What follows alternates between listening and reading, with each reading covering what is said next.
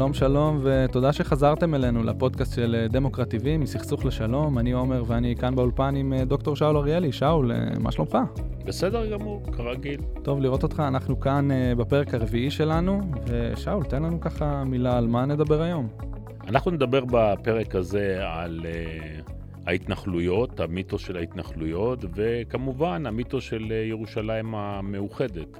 לשניהם יש פן דתי רגשי חזק יותר מאשר למיתוסים האחרים. כן, כן, זה, אני חושב, שניים מהמיתוסים, ו- ובכלל הנושאים היותר אה, מעניינים ומאתגרים, בטח, כאילו, עד, עד היום בפוליטיקה הישראלית, שיש בהם פן גם ביטחוני, גיאוגרפי, אבל גם כמו שציינת, פן דתי ואולי אפילו משיחי כזה או אחר, ובואו נצלול לעניינים.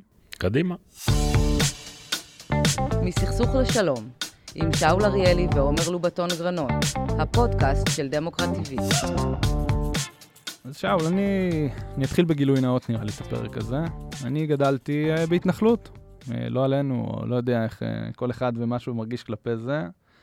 Um, ו- ואחד הדברים שאתה מתחיל בסיפור שלך, כל פרק בספר של שאול מתחיל באיזשהו סיפור ש- שעוזר לקדם את העניין הזה. אתוס סיפור, אני קורא לזה. אתוס סיפור, בדיוק. ש- שבו אה, יש איזו קבוצה של אנשים שמדברת על ההתנחלויות, וככה מתחילים להבדיל.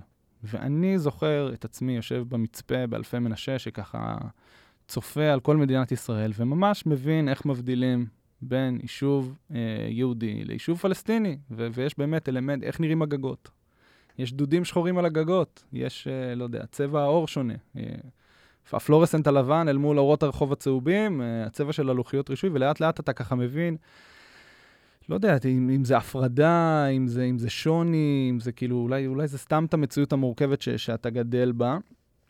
אה, וגם לפעמים פשוט אה, הבדלנו לפי החושך. היו יישובים פלסטינים שהיו בחושך. כאילו, אני אומר את זה בצחוק, אבל זה קצת... אה, כן, הסימנים האלה שאתה ראית בתור ילד, והם גם מופיעים באותו אתוס סיפור ביחס להתנחלויות, הם, הם לא סתם. הם בעצם מבטאים את הדפוס של מערך ההתיישבות הישראלי בשטחים. זהו מערך טריזי.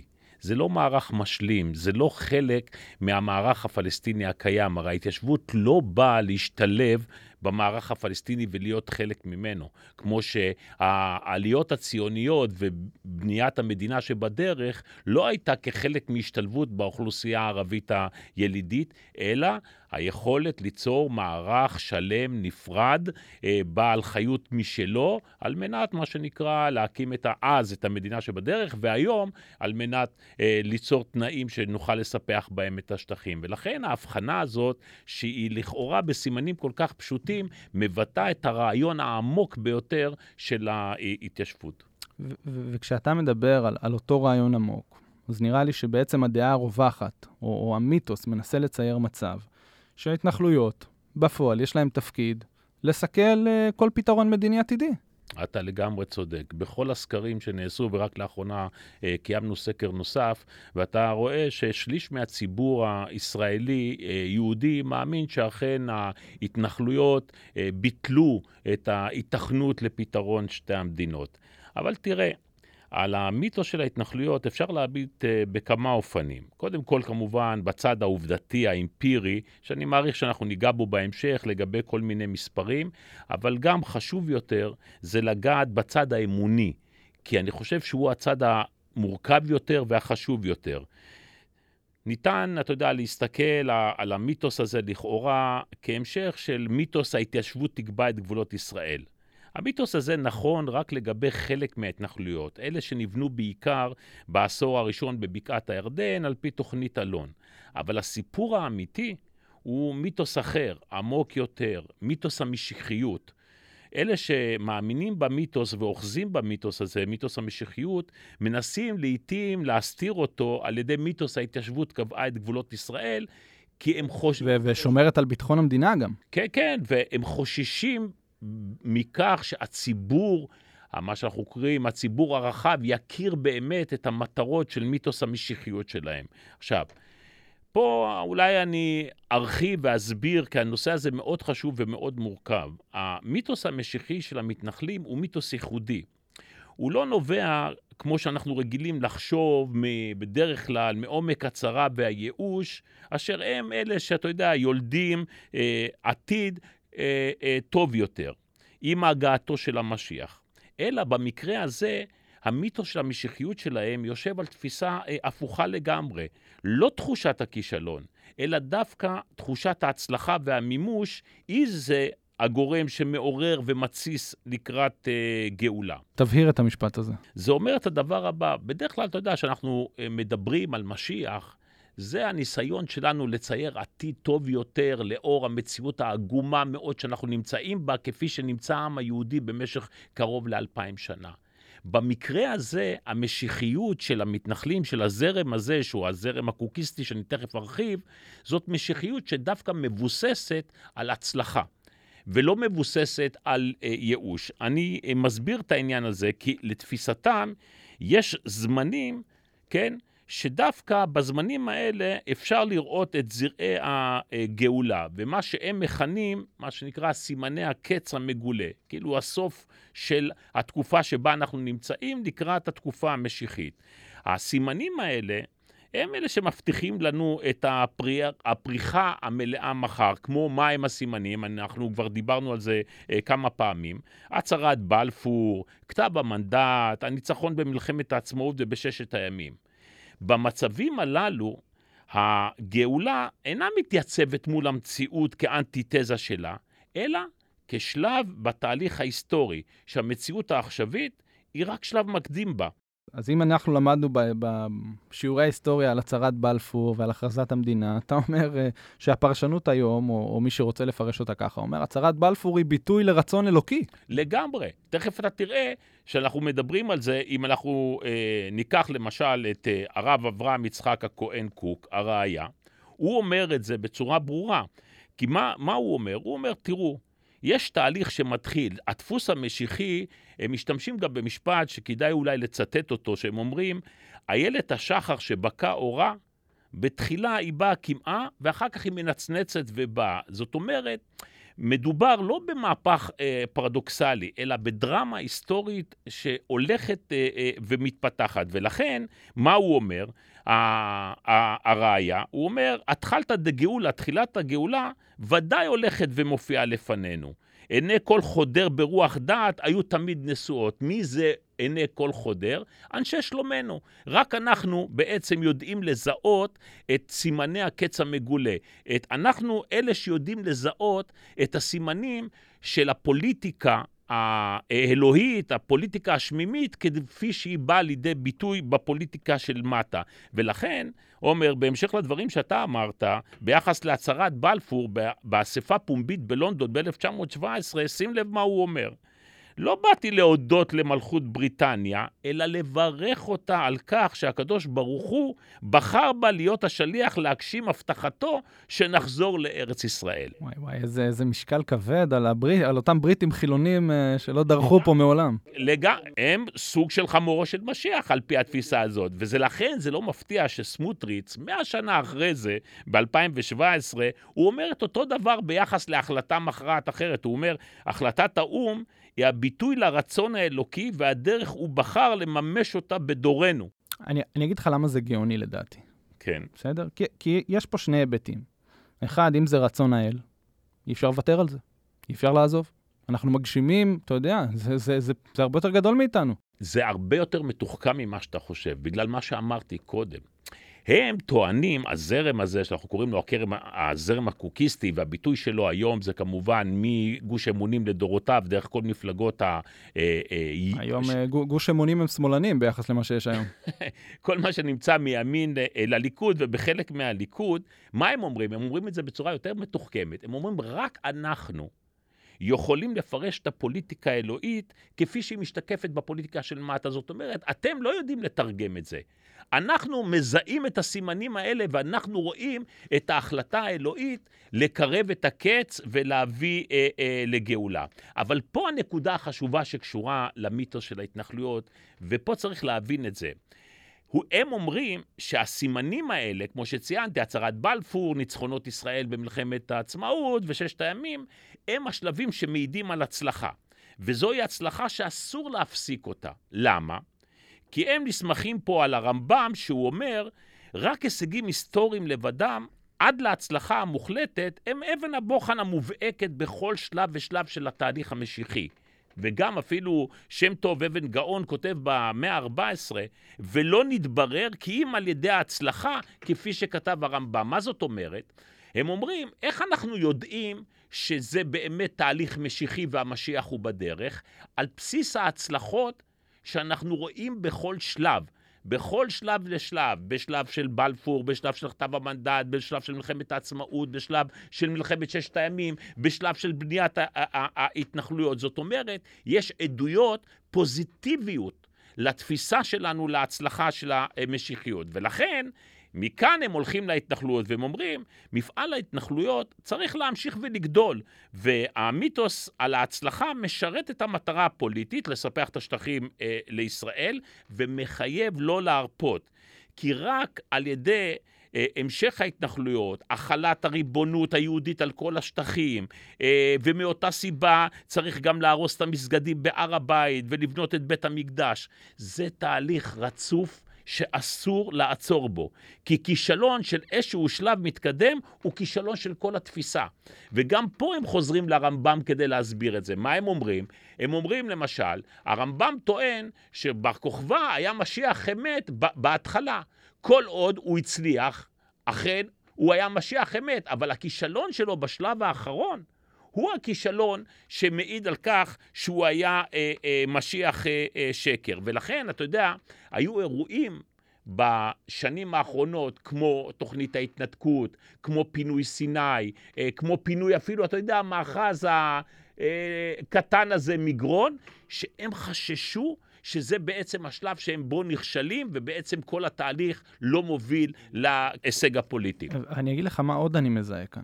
כן. שמעבר לבאמת לבוא ו- ולתת ל- לתת לזה איזושהי קדושה אלוהית ש- שמכסה את זה מכל כיוון, הם גם בעצם מאמצים לעצמם נרטיב חלוצי.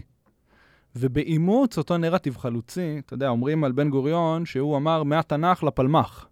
אנחנו, מסיפורי הגבורה וההצלחות של התנ"ך וההגעה של משה לארץ ישראל, אה, להגעה שלנו לארץ ישראל, אז בעצם הם עושים מהתנ"ך לפלמ"ח, לגבעות השומרון. נכון. הם ממשיכי דרכו של בן גוריון. אם תפתח למשל את, אה, אה, את כתב ההבנה, כן, או מגילת היסוד, גם של גוש אמונים וגם של מועצת יש"ע, שהחליפה אותו ב-81, הם רואים את עצמם לכאורה הממשיכים הטבעיים של אה, אה, יישום הציונות. אבל צריך לזכור, הציונות שלהם היא לא עם אותן מטרות, אלא עם מטרות שונות לגמרי מהציונות הקנונית. זה לא למצוא מה שנקרא מקלט בטוח לעם היהודי, זה לא מדינה יהודית ודמוקרטית שחברה במשפחת העמים, אלא הם רואים את זה. כן, וחנן פורת כותב את זה בהקדמה לספר של אה, חגי אוברמן כנגד כל הסיכויים על מפעל ההתנחלות, הוא אומר במפורש, כל הדברים האלה של הציונות הם, אתה יודע, מה שנקרא אה, אה, שלב מקדים. המטרות האמיתיות שלנו זה לכונן את מלכות דוד, זה לבנות את בית המקדש, אה, אה, זה בעצם המטרות של הציונות הזאת, והן שונות לגמרי כן. מהמטרות... ממש, להלביש על ההיסטוריה שלנו איזשהו כן. חזון משיחי. עכשיו, יש פה לא רק גזר של ההצלחה, צריך לזכור, יש פה מקל גדול מאוד בנושא הכישלון, ואת זה אני לא בטוח שהציבור שלנו מכיר. כי מה הם אומרים? הם אומרים, העונש על מי שמרפה מהתהליך, העונש על מי שמוותר במהלך התהליך הוא עונש כבד. למה? ופה נותן הבן של uh, uh, הראייה, הרציע, הרב צבי יהודה קוק, כן, המפורסם, האבא הרוחני של uh, uh, גוש אמונים, הוא אומר למשל, הוא מסביר את השואה בצורה הזאת. מה הוא אומר? הוא אומר, אלוהים גילה לנו את סימני הקץ המגולה על ידי הצהרת בלפור ועל ידי כתב המנדט, וציפה שהעם היהודי ישתף פעולה עם העניין הזה. אבל מה קרה לעם היהודי? העם היהודי, ועסקנו בזה ארוכות באחד הפרקים של הפודקאסט הזה, העם היהודי סירב לעלות לארץ ישראל. הוא התכחש בעצם אה, לפוליטיקה אה, אה, של מעלה. ולכן הוא אומר את זה, אני מרשה לעצמי לצטט, הוא אומר, עם ישראל נלקח, נחתך מעומק הגלות אל מדינת ישראל.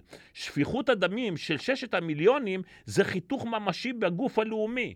העם כולו מקבל ניתוח שמימי על ידי המשחיתים יימח שמם. עם אדוני כל כך דבק בטומאת ארץ העמים, זאת אומרת לא רצו לעלות והעדיפו להישאר בסיר הבשר באירופה, עד כדי שהוא היה מוכרח להיחתך ולהיגזר ממנו בשפיכות דמים כמגיע הקץ. ואז מה הוא אומר? מתוך החיתוך האכזרי הזה, מתוך השואה, מתגלה עניין חיינו של תחיית האומה ותחיית הארץ. אתה מבין איזה עונש כבד יוטל על מי שלא ישתף פעולה בתהליך המשיחי הזה? ברמה של שואה. כן. ומזה כמובן הם אה, נזהרים. עכשיו תראה, מבחינתם כל התהליך הזה זה תהליך דטרמיניסטי. הם מאמינים שזה התחיל, כן, כמו שהשמש אה, אה, זורחת בבוקר וממשיכה את מסלולה, שום דבר לא יכול להחזיר אותם לאחור. ואני אתן לך דוגמה, למשל, הרב גורן, שלמה גורן, מי שהיה ממש אה, אחד מעמודי התווך של התפיסה הזאת, שאלו אותו ב-1965, לפני מלחמת ששת הימים, לגבי, אתה יודע, ההשתלבות של מדינת ישראל בחזון המשיחי. ואז הוא ענה תשובה שבעצם מסבירה. מסבירה את הכל. הוא אומר ככה, ההלכה שוללת את האפשרות של מצב ביניים בתהליך ההיסטורי ומכירה בשלוש תקופות בלבד. האחת, מכיבוש הארץ על ידי יהושע בן נון ועד חורבן בית המקדש. השנייה, תקופת הגלות. השלישית, התקופה המשיחית. ואז הוא אומר, אני מאמין שאנחנו נמצאים עכשיו בתחילת התקופה הזאת, התקופה המשיחית. אני מאמין באמונה שלמה שנזכה לראות בהקמת בית המקדש. אתה מבין? ועכשיו תחשוב על זה, ששנתיים אחרי זה, יש לנו את מלחמת ששת הימים, אנחנו כובשים את כל הגדה, ירושלים אה, בשליטתנו, הר הבית בשליטתנו. הרי ברור לגמרי שאלוהים משתף איתם פעולה. אימא שלי תמיד מספרת שאחרי ששת הימים, אבא שלה לקח אותה לטיול ביהודה ושומרון ואמר לה, חייבים להספיק לראות את זה, כי עוד מעט אה, נחזיר את זה. כמו שהחזרנו אה, שטחים אחרים אה, וכולי. נכון, תראה, אפילו בן גוריון, הרי אז, למרות שהוא לא היה בתפקיד רשמי, הוא אמר, חבר'ה, חוץ מהעיר העתיקה, ודרך אגב, את עזה, תחזירו את הכל. את הכל, כמובן במסגרת הסכם, כדי לשים אה, אה, סוף לסכסוך. גם אה, הוא הרי נכווה באופן אישי ב-1956, אחרי כיבוש אה, סיני, וההכרזה שלו על כינון מלכות דוד השלישית, כן? והאמריקאים בשנייה הוציאו אותנו אה, משם.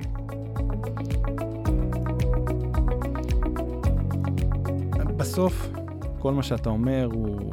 הוא שייך לאיזושהי קבוצה שנראה לי שכל החזון המשיחי הוא, הוא לא יושב טוב בבטן, כנראה לרוב הישראלים, אבל עדיין, אם יש מיתוס שהוא באמת חלחל, זה שההתנחלויות, הן קובעות את הגבולות, הן שומרות על הביטחון. אתה, אתה, איפה, איפה אתה מצליח ל, ל, ל, לאתגר את האמירה הזו? תראה, אנחנו יודעים, כשאנחנו מסתכלים על הדברים, עם, עם, אה, בנושא ההתנחלויות היום אה, בשטח, אז הרי אה, ההפך הוא הגמור. צה"ל הרי משקיע את כל כוחו ואת כל מרצו בהגנה על ההתנחלויות.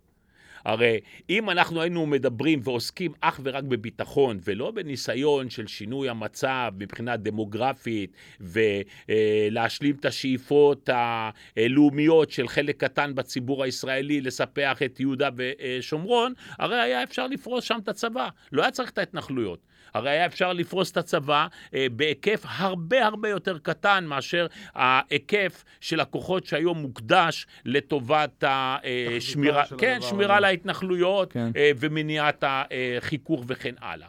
ולכן אין שום הצדקה אה, בנושא הביטחוני. מה עוד? כשאנחנו מדברים על איום ביטחוני, אנחנו בדרך כלל מדברים על איום שבא ממזרח. והרי בעניין הזה, בכל המשאים ומתנים שהתקיימו, בטיוטות שנרשמו, נסגרו כל כך הרבה סידורי ביטחון שמבטיחים את ביטחונה של ישראל בידה בלבד, לא באמצעות אה, ערבויות אה, בינלאומיות, כמו נושא של פירוז, כמו נושא של שליטה במרחב האווירי וכן הלאה. ועוד דבר חשוב שבדרך כלל הציבור הישראלי לא מודע לו ומתעלם, זה ההסכם השלום עם ירדן. הסכם השלום עם ירדן, בסעיף הביטחוני שלה, של ההסכם הזה, מעניק לנו אה, מה שנקרא עומק אסטרטגי של נכון. כל ירדן, של 320 קילומטר ולא של 20 קילומטר של בקעת הירדן. יש, יש בהסכם עם ירדן עוד נקודה חשובה, שבהסכם עם ירדן גם עשינו חילופי שטחים, רחמנא ליצלן.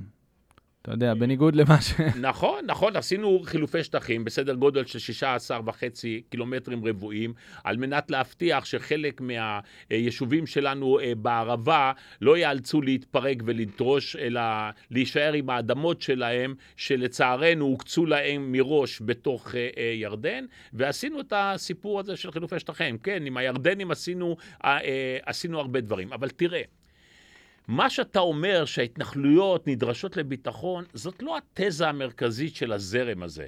אני רוצה להזכיר לך שבבג"ץ אלון מורה ב-79, שבו אה, פסל בית המשפט העליון את התפיסה הצבאית של אדמות פרטיות פלסטיניות לצורך הקמת התנחלויות בטענה לביטחון, הרי מי שייצג את אה, גוש אמונים אז היה מנחם פליקס, והוא אמר, הוא אמר, אנחנו לא התיישבנו כאן לשם ביטחון. אנחנו התיישבנו כאן לשם מילוי הייעוד של עם ישראל ושיבתו למולדתו. זאת אומרת, שאתה מדבר איתם ברצינות, לאנש, עם האנשים המובילים, מובילי הדעה בזרם הזה, לא מדובר בביטחון, הם אומרים את האמת. חלק האחר מסתיר ומכסה את זה בכל מיני עטיפות ביטחוניות, אבל הם אומרים את האמת. אנחנו פה בגלל שארץ ישראל שייכת רק לעם ישראל, ולשום עם אחר אין זכות להגדרה עצמית בארץ הזאת. למה? כי זה מבוסס על ההבטחה האלוהית. איך אני יודע שזה מבוסס על ההבטחה האלוהית? משום שאנחנו רואים את התהליך הזה שעכשיו הולך ומתממש, כי אלוהים החליט לגאול את עם ישראל לפני מאה שנה, והדבר הזה מתרחש למול עינינו, ואסור להפסיק את התהליך הזה. כן. מה שאתה מתאר כאן מחזיר אותי לא... לאיזשהו אה, סיפור כזה או משל ש... ש... של שני התפוחים. שאולי זה בעצם מה שההתנחלויות מבקשות לעשות. שאנחנו הם, אה, מחזיקים איזה תפוח, נוגסים בו, וממשיכים להתדיין על אותו תפוח. ולשאת ולתת על אותו תפוח שלאט לאט נאכל. אז, אז בכל זאת, למרות שאתה אומר, המיתוס הוא משיחי, והוא לא ממשיך את הציונות הקנונית, והוא מסוכן, והוא לא מבטיח ביטחון וכולי וכולי, עדיין בפועל, אם אנחנו מסתכלים אל הצד השני שאנחנו אמורים לדבר איתו, ההתנחלויות, הם, כמו שאמרת, הן טריזיות. נכון, נכון, אבל יחד עם זאת, כמו במחקר האחרון שפרסמתי, נאחזים בשטח, אה, אה, נאחזים בשטח או מאחזים עיניים עם סימן שאלה, בסופו של דבר, המערך ההתנחלויות הישראלי ביהודה ושומרון לא הצליח לחולל את המהפך הנדרש. כי אם אתה מסתכל על זה מבחינה דמוגרפית, יש לנו היום 86 אחוזים של אה, פלסטינים אה, בגדה, אה, ללא מזרח ירושלים, ורק 14 אחוז יהודים. זאת אומרת, סיפוח של הגדה לישראל, זה, זאת תהיה פגיעה בחזון של התנועה הציונית של מדינה אה, דמוקרטית אה, בעלת אה, רוב יהודי. רוב המתנחלים, קרוב ל-75% מהמתנחלים, גרים בעצם על הקו הירוק. לכן בחילופי שטחים שאתה הזכרת קודם בצורה מינורית של 3-4 אחוזים, אפשר להשאיר קרוב ל-80% מהישראלים שגרים מעבר לקו הירוק בריבונות ישראל. אבל זה הרבה יותר מזה. רוב ההתנחלויות, 110 התנחלויות מתוך 127, אלו התנחלויות קטנות שמפוזרות במועצות האזוריות, וההשפעה שלהן, הן הדמוגרפית והן המרחבית, היא אפסית. היא לא פוגעת לא ברצף הפלסטיני, היא לא פוגעת בדומיננטיות הפלסטינית על השטח וכן הלאה. ואולי נתון נוסף הוא שהמערך הזה זה מערך מסובסד. זאת אוכלוסייה שברובה היא אוכלוסייה ענייה. למה? משום שההתיישבות שם היא הייתה גם פתרון רע מאוד למצוקת הדיור של הציבור החרדי. ולכן, בוודאי. עדיין, ואם אתה... רבים, רבים, רבים מבין תושבי אה, הגדה המערבית, יהודה ושומרון, זה משפרי דיור, מה שנקרא. משפרי דיור, אבל אם אתה מסתכל על המרכיב של החרדים בתוך האוכלוסייה של יהודה ושומרון... מודיעין עילית וביתר... עילית, אבל ביתר עילית, סליחה. אבל, כן. כן, אבל גם אה, אתה יכול להוסיף שם את אה, עמנואל ועוד כל מיני, עוד בערך ארבעה יישובים חרדיים, כמו תל ציון, כמו... וכן הלאה. אבל uh, הם מהווים קרוב ל-40 אחוזים מהאוכלוסייה uh, של יהודה ושומרון. פי ארבע מאשר האוכלוסייה בארץ, ואנחנו יודעים מה מצבם הסוציו-אקונומי של החברה החרדית בישראל. כן. ולכן בעצם המערך הזה של ההתנחלויות הישראליות, ברובו, לא, ב- לא כולו, אבל ברובו, הוא מערך מסובסד בהחלטות של הממשלה, וללא התמיכה הממשלתית המסיבית, הם היו עומדים בפני שוקת אה, שבורה. ולכן זאת החלטה מדינית. להמשיך או לא להמשיך עם העניין הזה. אחד הדברים שקרו כדי להמשיך ולתחזק את המערך הזה, הייתה איזושהי הקפאת בנייה בתקופת נתניהו לאיזה תשעה חודשים, אם אני זוכר נכון, ואז הממשלה המציאה אה, מענקים על הקפאת הבנייה. הכניסו את זה לבסיס התקציב, והמענקים האלה המשיכו שנים אחרי שהקפאת הבנייה בכלל נפסקה, כדי להמשיך להזרים לשם uh, תקציבים. כן, האמת היא שזאת הייתה הקפאת uh, בנייה על הנייר בשביל לרצות את הפלסטינים, את האמריקאים. את הממשל האמריקאי, כן. כן, אבל בפועל עשו שם כל מיני טריקים של בנייה ואישורים מוקדמים וכן הלאה וכן הלאה, בתוספת הדברים שאתה אמרת. כן, אני, אני חושב, אני, אני רוצה לעשות עוד נקודה קטנה. כן. כי אתה מדבר על זה שזה באמת יישובים מרוחקים, מפוזרים, לא היישובים הגדולים, רוב האוכלוסייה נמצאת ב... מרכזי אוכלוסייה שקרובים לקו התפר, באמת, כמו, כמו אלפי מנשה, איפה שאני גדלתי. כן. אבל יש כאן עוד סוגיה, שבאמת, למי ממאזינינו שלא יודע, שאול מתמחה גם בסיפור הגיאוגרפי, והספר, המחקר האחרון שלו, נאחזים בשטח, הוא גם מלא במפות ומידע ושווה להציץ. יש סיפור גם עם מערכת הכבישים שם. כאילו, זה לא מורכב רק מבתים ויישובים. קורים שם עוד דברים שמאתגרים ומחזקים את, את, את, את הניסיון לסכל את פתרון שתי המדינות. נכון, תראה, מערכת הכבישים זה גורם חשוב מאוד באיכות החיים. זמן ההגעה לעבודה, זמן ההגעה ל... כי גם אין הרבה מקומות עבודה שם. בדיוק. הרי 60 אחוז מכוח העבודה של הישראלים באיו"ש עובד בישראל ועושה את דרכו יום-יום לישראל. הנושא של בילוי, של פנאי, של חופשה, הכל נעשה בתחומי הקו הירוק, ולכן צריך להבטיח כאן מערכת תחבורה טובה מאוד. בממוצע, התושב הישראלי באיו"ש מבלה פי שניים יותר זמן מאשר, בדרכים מאשר הממוצע של ישראלי בתוך הקו הירוק. והדבר הזה מפריע מאוד. לכן, לפני שנים, לא יותר מדי שנים, לפני ארבע שנים, שלוש שנים, הושקה תוכנית אב לתחבורה על ידי ממשלת נתניהו, תוכנית שהתחיל איתה ישראל כץ ואחר כך המשיכה עם זה מירי רגב, כן? והרעיון היה להשקיע משהו בסדר גודל של 13 מיליארד שקלים על מנת לשדרג בצורה מהותית ביותר את מערך הכבישים שעיקרו משרת את, את הישראלים. גם את הפלסטינים. כן, זה, זאת טענה ששומעים הרבה, אגב, כן. גם באולפנים ו- וגם בכלל. חבר'ה, מה אתם רוצים? זה לשפר גם את חייהם של הפלסטינים. גם הם מסתובבים בין היישובים, גם הם יוצאים לעבודה בישראל וכו'. כן, אבל אם אתה רואה ואתה בוחן בדיוק את הכבישים, ואנחנו עשינו את זה בצורה מאוד uh, מדוקדקת, אתה רואה את התפיסה של בניית מערך כבישים, שהוא יאפשר מה שנקרא תנועה מהירה בעיקר לישראלים, ובעיקר חיבור. של ההתנחלויות הקטנות והמבודדות, ולא פחות חשוב מכך, בעיקר על ציר 60, הוא יאפשר חיבור של המאחזים הלא חוקיים שפרוסים עשרות מהם על כביש 60, וגם אה, את הגידול שלהם. ואתה רואה את זה בשטח. אני יכול לתת לך דוגמה קטנה. תאיר את עינינו, איפה זה ציר 60? ציר 60 זה ציר גב ההר המרכזי, שמחבר את כל הערים הפלסטיניות המרכזיות, מג'נין בצפון, דרך שכם, רמאללה, ירושלים, בית לחם אה, וחברון.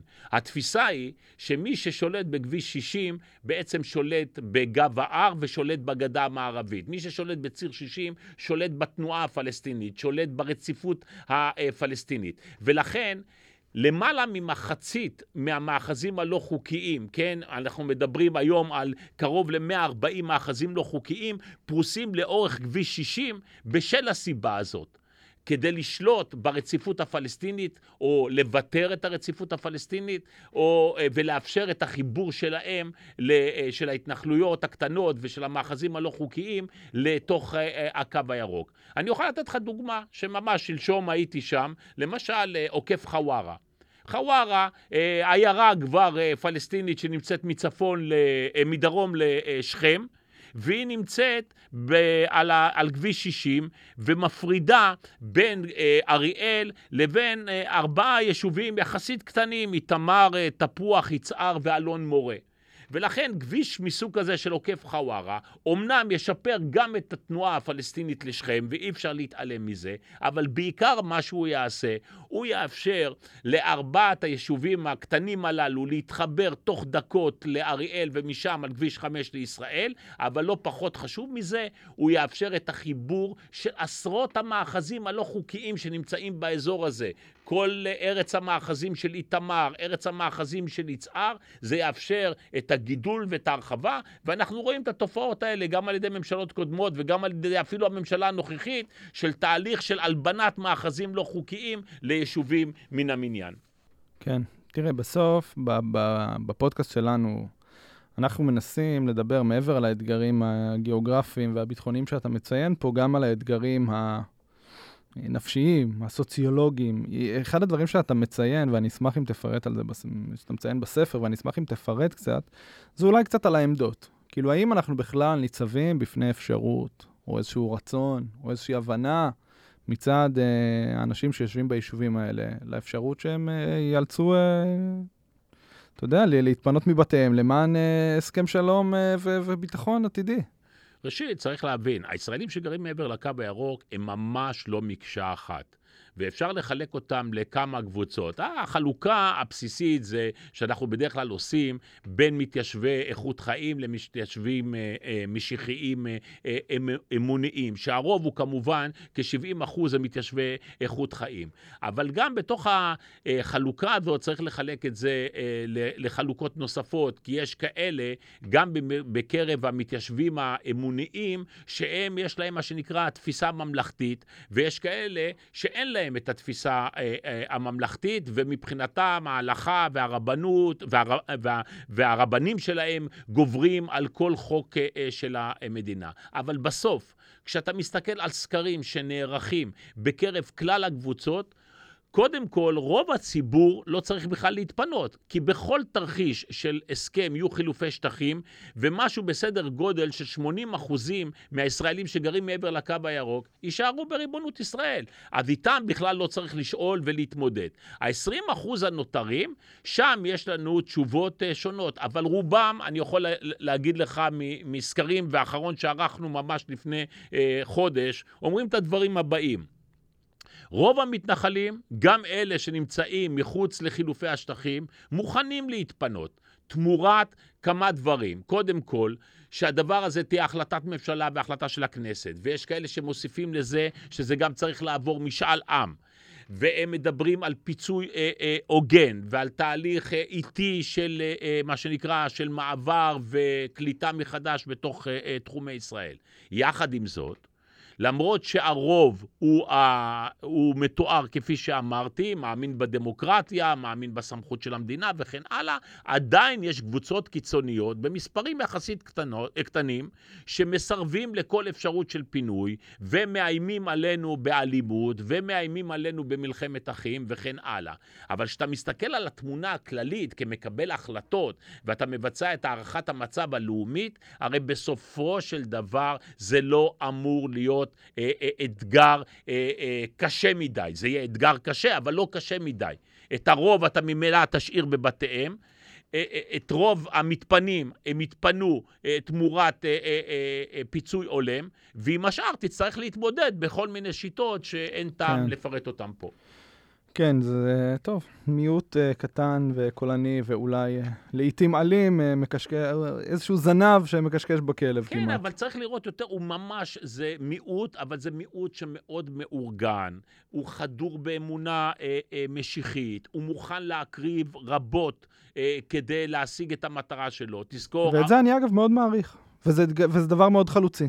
כן, אבל, אבל, אבל זה יושב על, על, על אמונה אה, משיחית, שכמובן, כמו שאמרתי קודם, רק הם מאמינים בזה. תיקח, אתה יודע מה, דיברנו על הנושא, אז אני אתן לך למשל את התגובות לעניין הזה. למשל, אם אתה מסתכל על מה שישעיהו ליבוביץ' אמר על הדברים הללו, הוא אמר, בעניין הזה של אה, ראשית צמיחת גאולתנו, כל מי שמכריז על מאורע בהיסטוריה שזה ראשית הגאולה, מעיד על עצמו שהוא שייך לאחד משני סוגים של בני אדם.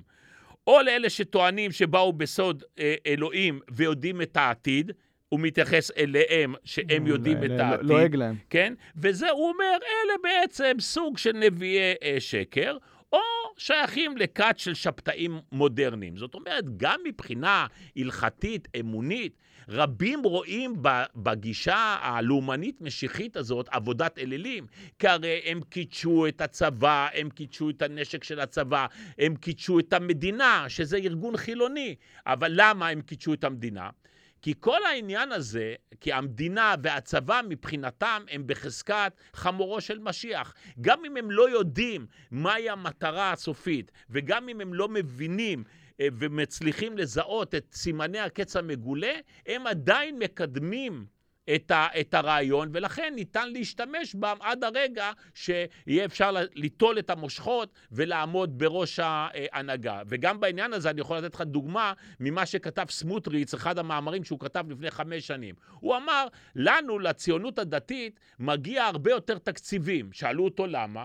הוא אמר, משום שאנחנו נבחרנו להוביל ולהנהיג את עם ישראל. על ידי מי נבחרתם? לא על ידי הציבור, על ידי אלוהים. על ידי אלוהים. איך הוא יודע? כי רק הוא יודע. כן, הוא דוברו של אלוהים. זה... בדיוק, מ... בדיוק, ומזה צריך להיזהר. לכן... מגיעים למשרה הזו. רבין, אתה יודע, רבין הזהיר מהעניין הזה. הוא אמר, בגוש אמונים ראיתי תופעה חמורה ביותר, סרטן בגופה של הדמוקרטיה הישראלית. וואו. והוא אומר, נגד תפיסתם הבסיסית, שנוגדת את בסיסה הדמוקרטי של ישראל, יש צורך והכרח להיאבק מאבק אידאי שיחשוף את המשמעות האמיתית של עמדות הגוש ודרכי פעולתו. זאת הנקודה. הוא לא נלחם בהתיישבות. או בעוד הקמת יישובים, הוא נלחם בתפיסה הבסיסית שסותרת את הדמוקרטיה.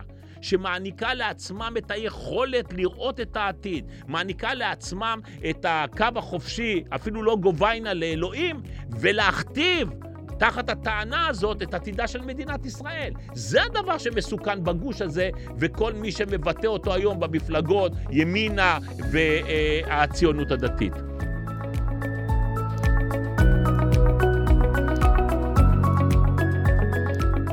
אחד הדברים שקורים בספר, וזה, שוב, זה פרקטיקה שאתה עושה, זה אתו סיפור.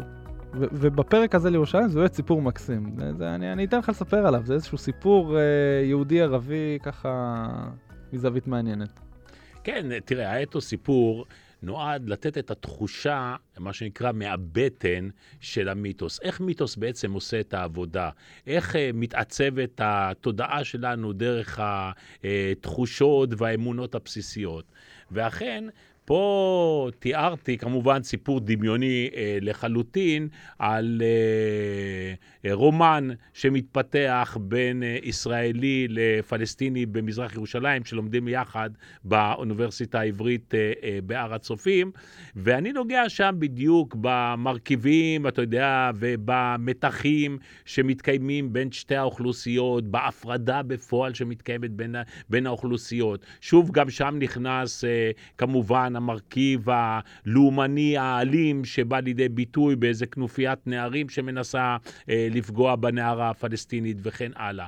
לכן הסיפור הזה שאתה קורא אותו, והוא ממש הרי לא ארוך, שניים, שלושה אה, עמודים, אתה נכנס לתחושה העמוקה שמלווה את כל מי שמכיר את מרקם היחסים היהודי-ערבי אה, בירושלים על כלל המתחים אה, אה, שלו. כן, כן, ובאמת, גם אני גרתי שם כמה שנים, וירושלים היא עיר כל כך מורכבת, שכל כך הרבה כוחות אה, נכנסים אליה, אבל, אבל חייבים לומר את האמת שחיי היומיום שהם באמת די מופרדים, ולמרות זאת, הפוליטיקאים כל הזמן אה, משתמשים במיתוס הזה, מגדלים את המיתוס הזה, מטפחים אותו, ואומרים שהיא הכי מאוחדת בעולם. כן, לגמרי. תראה, אין אחד שלא התייצב בשדה הפוליטי ולא אימץ את ירושלים המאוחדת למצע או להצהרות שלו. כמובן, זה מנתניהו ו, אה, ובנט, שלא לדבר על סמוטריץ ואחרים, אבל גם יאיר לפיד וגם בני גנץ, כולם יצאו בהכרזות על ירושלים המאוחדת. למה? כי ירושלים יוצרת את המכנה המשותף הפשוט ביותר והרגשי ביותר, שהציבור הרחב יכול להזדהות. הציבור הרחב לא באמת מכיר מה זה ירושלים. הוא לא יודע שירושלים ההיסטורית, זאת שהעם היהודי ערג אליה במשך אה, אלפיים שנה, אה, משתרעת על שטח שהוא קטן משני אחוזים משטחה של ירושלים המאוחדת. אבל התחושה הזאת, העברת הקדושה מהר הבית ומעיר העתיקה לשכונות שמעולם לא היו שייכות לירושלים, כמו צור בכר, כמו כופר עקב, כמו סמיר עמיס, אה, אה, אה, או כמו בית צפאפא, היא העברה מאוד פשוטה, והכל מקבל את המימד של הקדושה. ואם זה מימד של הקדושה והמימד של ההתחלה, הרי מירושלים בעצם התחיל הכל, מלכות דוד וכן הלאה וכן הלאה, קל מאוד להזדהות עם העניין הזה, וקל מאוד להפריח את ההבטחות, שבפועל, כשאנחנו בוחנים מהי באמת ירושלים, היא עדיין ברובה המכריעה, לא באופן מוחלט, עדיין מתנהגת כשתי ערים נפרדות. שבעצם זה אולי כרטיס הכניסה להגיד שאתה תשמור על ירושלים מאוחדת, או כמו שבוז'י אמר, שהוא ישמור על נתניהו מאוחדת. זה, כן. זה איזשהו כרטיס כניסה שלך למועדון שאתה אתה ביטחוניסט, אתה לא שמאלן חס וחלילה, אבל, אבל יש כאלה שמשתמשים בה כדי לסכל משא ומתן, ויש כאלה שמשתמשים בה אולי רק כדי להקשיח עמדות. כן, עומר, אבל זה גם אפילו יותר מזה. אחד הדברים שעשה נתניהו, מבלי לנקוב ביותר מדי אה, אה, שמות, שהוא אימץ בעצם את התפיסה שהציבור בישראל, הציבור ביהוד, היהודי בישראל, מעדיף את היהדות על פני הישראליות. ולכן ירושלים נקשרת במובן העמוק ביותר לנושא של להיות יהודי יותר מאשר להיות ישראלי, להיות יהודי יותר מאשר להיות ד, אה, אה, אה, דמוקרטי. ולכן כולם הבינו את הפטנט הזה מבחינה אלקטורלית ואימצו את, ה, את העניין. אבל בפועל, אף אחד באמת לא טרח לחשוב במושגים של איחוד העיר. מבחינת אה, השקעה, אה, אפילו מבחינת המעמד החוקי. המשפטי אה, של התושבים הפלסטינים. אתה יודע שהם בכלל לא אזרחי ישראל, הם לא יכולים להשתתף בבחירות או להיבחר לכנסת, הם לא יכולים, אין להם דרכון ישראלי בכלל. ואתה יודע מה, יותר מזה, העמדה הפלסטינית הבסיסית מתנגדת לכל אה, אה, הפגנה של תמיכה בסיפוח שישראל עשתה. כמו למשל, כתושבי ירושלים, הם יכולים להשתתף בבחירות המוניציפליות, אבל הם נעדרים מהבחירות המוניציפליות. בבחירות האחרונות, פחות מ-2% מבעלי זכות הבחירה אה, הצביעו, וכך גם בבחירות הקודמות ולפניהם. כן. זהו תהליך שמתמשך. למה? כי בסופו של דבר, גם אם נוח להם לגור היום בירושלים וליהנות מה, מחופש התנועה ומחופש העיסוק ומלבקר בכל מקום בישראל, בסופו של דבר הם רואים את עצמם שייכים למאבק הלאומי הפלסטיני של כינון מדינה פלסטינית עצמאית שבירתה במזרח ירושלים. כן, וזה רק מדגיש באמת את מה שהתחלת לומר, ש- שגם עיריית ירושלים מעולם לא עשתה את המאמץ להצליח ולהפוך את זה לעיר אחת שנהנית מאותה רמת שירותים, מאותה רמת תשתיות. לגמרי, תראה, אני יכול לתת לך אה, שתי ציטטות, כן, אה, ממה שאני אה, זוכר, דברים שאמרו ראשי העיר הבולטים ביותר של ירושלים. הראשון היה קולק, שהוא אמר בריאיון לעיתון מעריב, אני חושב באוקטובר 1990, הוא אומר, מה, מה הוא אומר? הוא אומר, כל הזמן אמרנו שנשווה את הזכויות של הערבים לזכויות של היהודים בעיר. אבל הוא אומר, זה היה דיבור רק מתוכן, כי הם נשארו אזרחים מדרגה שנייה ושלישית. הוא אומר, לטובת ירושלים היהודית עשיתי הרבה ב-25 השנים האחרונות שבהם שימשתי כ- כראש העיר. אבל הוא אומר, בשביל מזרח ירושלים לא עשיתי כלום, לא בתי ספר, לא מדרכות, לא בתי תרבות. אז המראיין שואל אותו, אה, אבל, אבל סידרתם להם את הביוב ואת, ה, ו, ו, ואת אספקת המים? אז הוא אומר לו, אתה יודע למה עשינו את זה? כי היו כמה מקרים של קולרה. שהתגלו במזרח ירושלים, וחששנו שזה יגיע... שזה יגיע ליהודים. בדיוק. אז לכן עשינו, לא עשינו את זה בשבילם. ואתה יודע מה? גם 20 שנה מאוחר יותר, אהוד אולמרט, כן, באיזשהו רעיון, שזה היה, אם אני לא טועה, ביום ירושלים ב-2012, הוא אומר ה... שהוא הגיע למסקנות עצובות לגבי עתידה של ירושלים כעיר מאוחדת. למה? הוא אומר בדיוק מה שאתה אמרת קודם, עומר, שאף ממשלה ישראלית מ-67 לא עשתה אפילו אפס קצהו של מה שנדרש כדי לאחד את העיר באופן מעשי. אני תמיד אומר שזה איחוד של שטח ולא איחוד של תושבים, אבל מה זאת עיר ללא תושבים, כן? ואז הוא ממשיך, אה, אני חוזר לאולמרט, והוא אומר, גם הממשלה, הוא מודה בפה מלא, הוא אומר, גם הממשלה שאני עמדתי בראשה לא עשתה את כל מה שהיה צריך כדי להפוך את ירושלים לעיר מאוחדת. הוא אומר, השקענו בירושלים, אבל רק בשכונות היהודיות, ושים לב, הוא אומר, במודע נמנענו מלהשקיע בשכונות הערביות, כי הם לא יהיו בעתיד חלק אה, ממדינת ישראל. זאת אומרת, ההזנחה והיעדר הניסיון באמת לבצע מהלכים אמיתיים של איחוד, הם לא רק של ממשלה כזו או אחרת, זה, זאת מדיניות חוצת מפלגות, חוצת אה, אה, אה, ראשי ערים. אני יכול להגיד לך שאתמול יצא לי לבקר בכופר עקב. אתה יודע מה זה כופר עקב? סמירמיס זה השטח ששייך לירושלים, אבל נשאר אה, מחוץ לחומה והפך להיות דה פקטו לשטח הפקר אה, אה, אה, כמעט מוחלט. הפקר, ממש. שנים על גבי שנים, כן, מאז בניית החומה, למעלה מ-20, עוד מעט החומה, זה בעצם 20 שנה, כן, אף ראש עיר לא טרח לבקר שם. לאחרונה הגיע לשם ראש העיר הנוכחי, משה ליאון, לביקור שם, והבטיח לטפל בכל הדברים ש, שישנם שם. לא בכל הדברים שישנם שם, אבל בדברים שטיפה אפשר לעשות. הפקרות, מה שנקרא, מוחלטת. לכן, במקום שאתה לא מתכוון להשקיע, אתה בטח גם לא רוצה שזה יהיה אה, אה, שלך, או שלפחות, אה, אם אתה רוצה שזה יהיה שלך, אתה רק רוצה לשלוט בזה, כן. ולא באמת לתת את מרקם החיים הראוי לכל תושבי העיר. תראה, אבל אם אתה מסתכל על המבנה של ירושלים, אם יש משהו שכן הושקעה בו מחשבה, זה תהליך ההתפתחות של העיר ובניית השכונות ממה שאמרת ל- לירושלים המקורית וגודלה הקטן, לאיך היא התפתחה, אתה, אתה, אתה תסביר לנו רגע על ההתפתחות של השכונות, אה, שכונות הבריא. אה. כן, אוקיי, אז תראה, ירושלים של, ירושלים המזרחית המקורית, שחולקה ב-1949 בעקבות מלחמת העצמאות, הייתה שטח מאוד קטן, לא יותר משישה קילומטרים רבועים. ישראל החליטה לספח 70 קילומטרים רבועים, זאת אומרת, רוב השטח בא בכלל מהגדה ולא קשור אה, אה, אה, לירושלים. למה? דרך אגב, שר המשפטים דאז, ב-67, אה, שפירא, פונה לרחבעם זאבי, גנדי, שעמד בראש הוועדה הצבאית, ושואל אותו, תגיד, מה ההיגיון בניסיון לספח כל כך הרבה אה, אה, שטח? ואז אה, גנדי אה, אומר לו, שהכוונה היא להוסיף שטח גדול לירושלים כדי לאפשר את ההתרחבות שלה ולהפוך אותה לכרך גדול, אבל אפילו גנדי מודע לכך שיש יותר מדי אוכלוסייה. אז הוא אומר, אם בעתיד אנחנו נטעה, אז אנחנו אולי נוכל לחלק מחדש אה, שטחים אה, אה, בירושלים. אבל מה קרה אז?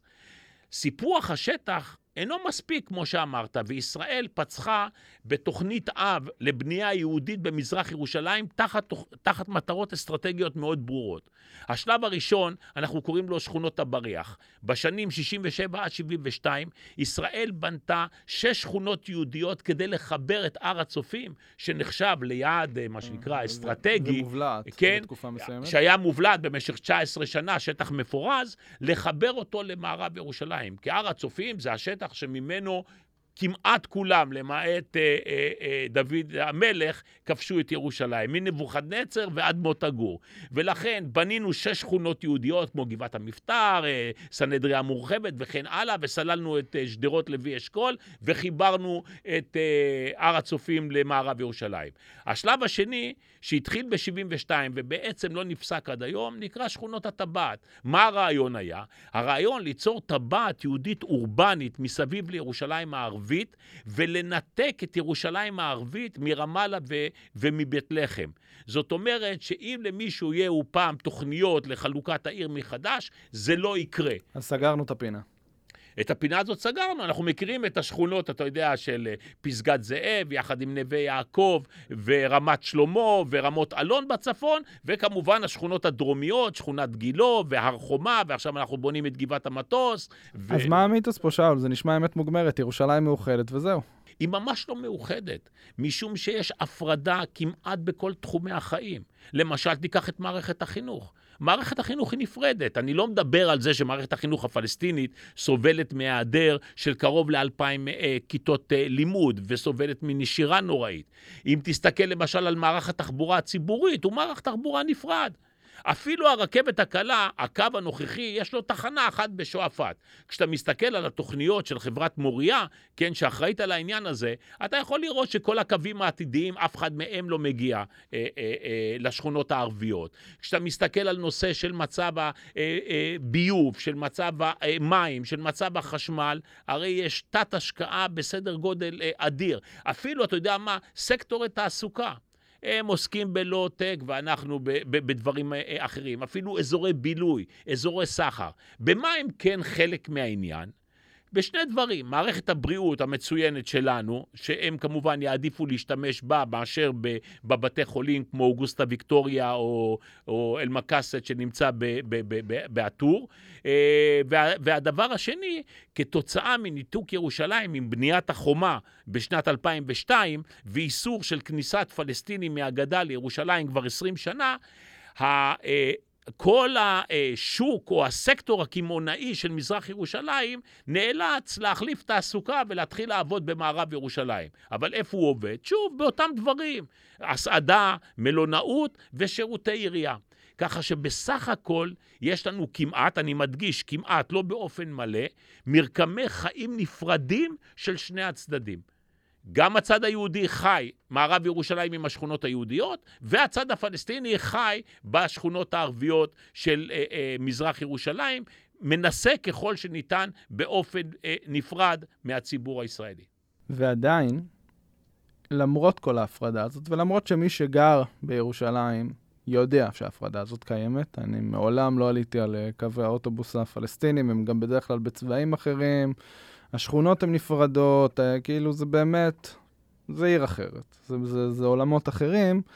עדיין, אם אנחנו חוזרים למה שאותו מיתוס אמור לשרת, וזה לשכנע בצדקתו ולרתום אנשים לרעיון, שבסופו של דבר מה שמסתתר מאחוריו זה סיכול אה, פתרון שתי המדינות, סיכול הניסיון להגיע לשלום. וואלה, הוא עובד. איזה ישראלי יוותר על ירושלים? נכון, נכון. תראה, ולגמרי, ללא ירושלים, ללא הקמת בירה פלסטינית במזרח ירושלים, לא יהיה הסכם. זאת אומרת, הפלסטינים גם מוכנים לאופציה של עיר אחת. זאת אומרת, עיר אחת עם מה שנקרא עיריית גג ושתי עיריות נפרדות כחלק ממדינה פלסטינית וכן הלאה, אבל הדבר הזה הוא דבר שאינו משרת את האינטרס הישראלי.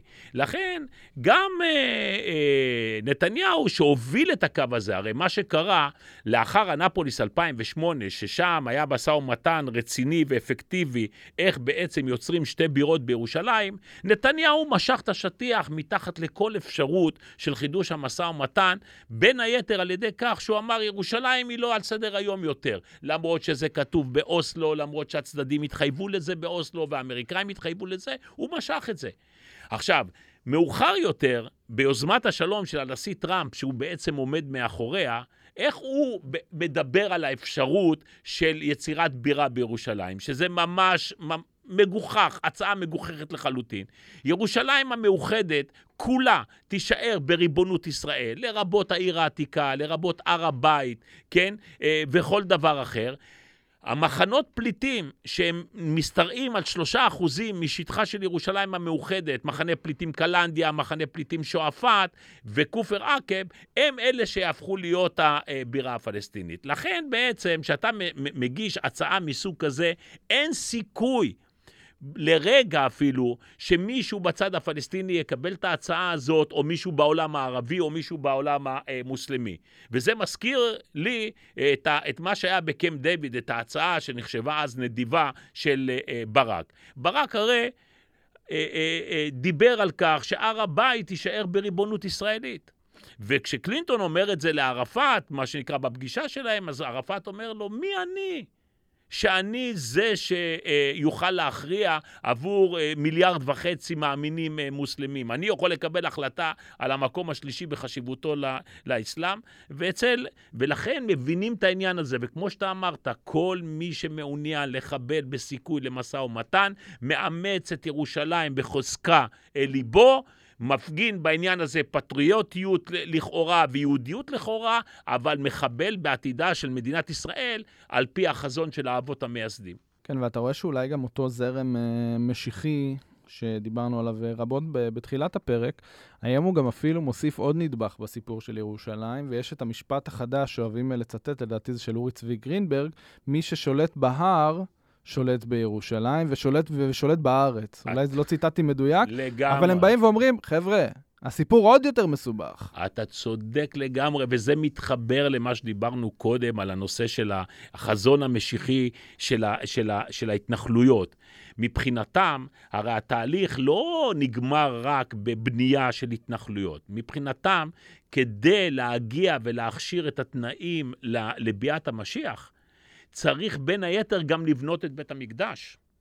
הבנייה של בית המקדש היא זו שתיצור את הדברים. בנייה של בית המקדש וריבונות יהודית מלאה בכל ארץ ישראל, לעמדתם תביא את המשיח, היא תשלים את התהליך. ולכן אי אפשר להשלים את התהליך המשיחי הזה, מה שנקרא של חסידי הרב אה, אה, צבי יהודה קוק ואבא שלו, כן, מבלי לבנות את בית המקדש. דרך אגב, לא אצל כולם בזרם הזה, בית המקדש הוא, הוא הדבר שצריך לעשות אותו, אבל אצל הזרם הקיצוני, ואנחנו רואים את כל התופעות של מכון בית המקדש השלישי, וכן הלאה וכן הלאה, מלווים אותנו, וגם ניסיונות לפגוע קודם כל ולהסיר את המסגדים. כי ברגע שאתה מסיר את המסגדים, יהיה לך הרבה יותר קל לבנות את uh, בית המקדש.